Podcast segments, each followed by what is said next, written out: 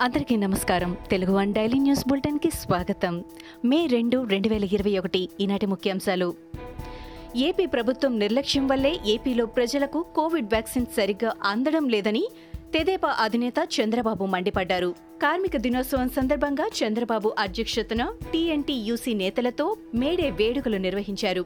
వివిధ రంగాల కార్మిక నేతలతో ఆయన ఆన్లైన్ ద్వారా వేడుకల్లో పాల్గొన్నారు. కరోనా రెండో దశ ఉధృతిలో అంతా భయపడిపోయే పరిస్థితి కరోనా నివారణలో రాష్ట్ర ప్రభుత్వం పూర్తిగా విఫలమైందని ఆయన ఆగ్రహం వ్యక్తం చేశారు.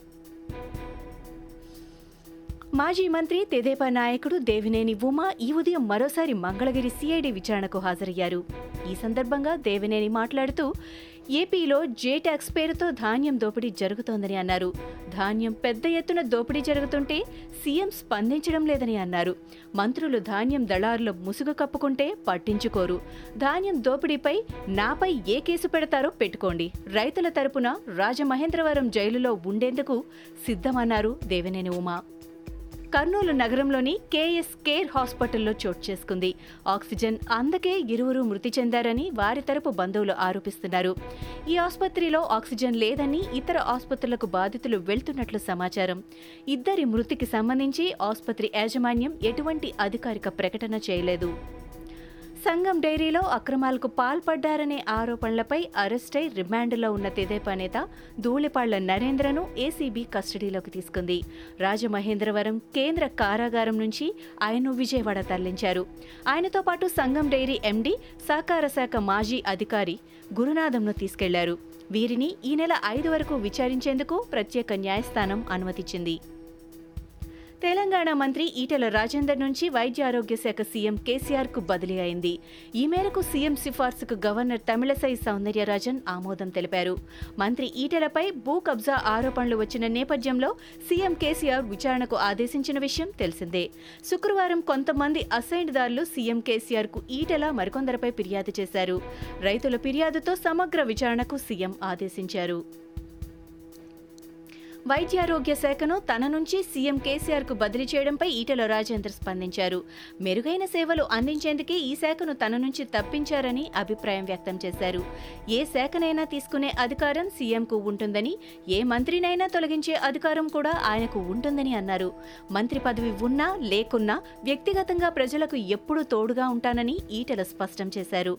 ఓ ప్రణాళిక ప్రకారమే తనపై దాడి జరుగుతోందని ఈటెల ఆరోపించారు.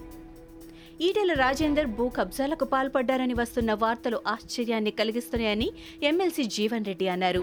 కేటీఆర్ను సీఎం చేయాలన్న కోరిక కేసీఆర్కు ఉందని అదే సమయంలో సీఎం పదవికి ఈటెల అర్హుడనే అంశం తెర మీదకు రావడంతో కేసీఆర్కు మింగుడు పడటం లేదని అన్నారు.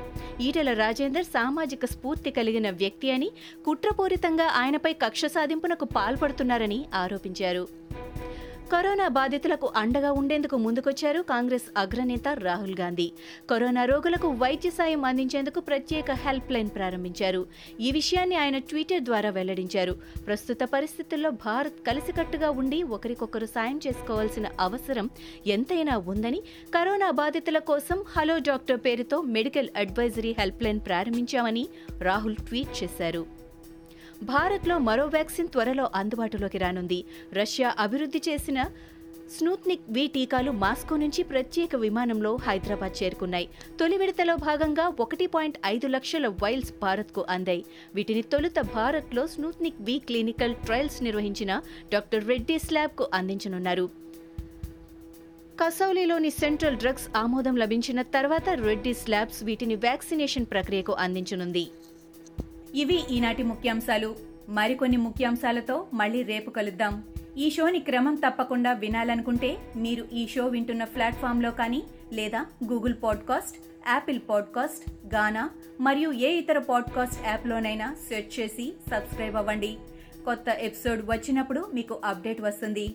అంతవరకు సెలవు నమస్కారం.